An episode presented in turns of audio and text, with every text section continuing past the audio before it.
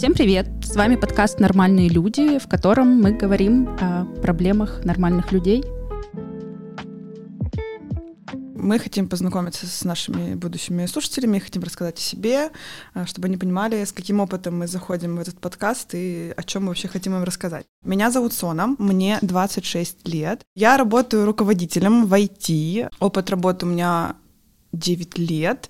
Я два года уже в терапии с психологом. Веду очень активный образ жизни, люблю тусить с друзьями, ходить по ресторанам кушать, про это потом рассказываю в своем телеграм-канале. В целом я очень активная, очень громкая, иногда, возможно, буду материться.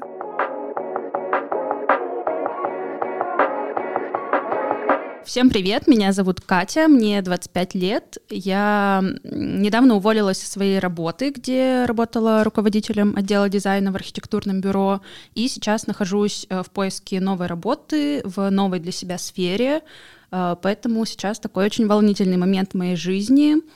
Э, можно сказать, что у меня есть небольшой синдром отличницы, и я немного перфекционист, но надеюсь, что это, наоборот, поможет мне в жизни, Э, добиться моих целей и вообще э, исполнить все мои желания.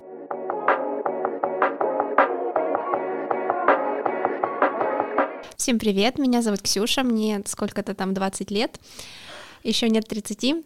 А, я замужем, у меня есть ребенок. Последние два года я сидела в декрете, вот недавно совсем вышла на работу. Я люблю читать и веду об этом свой телеграм-канал.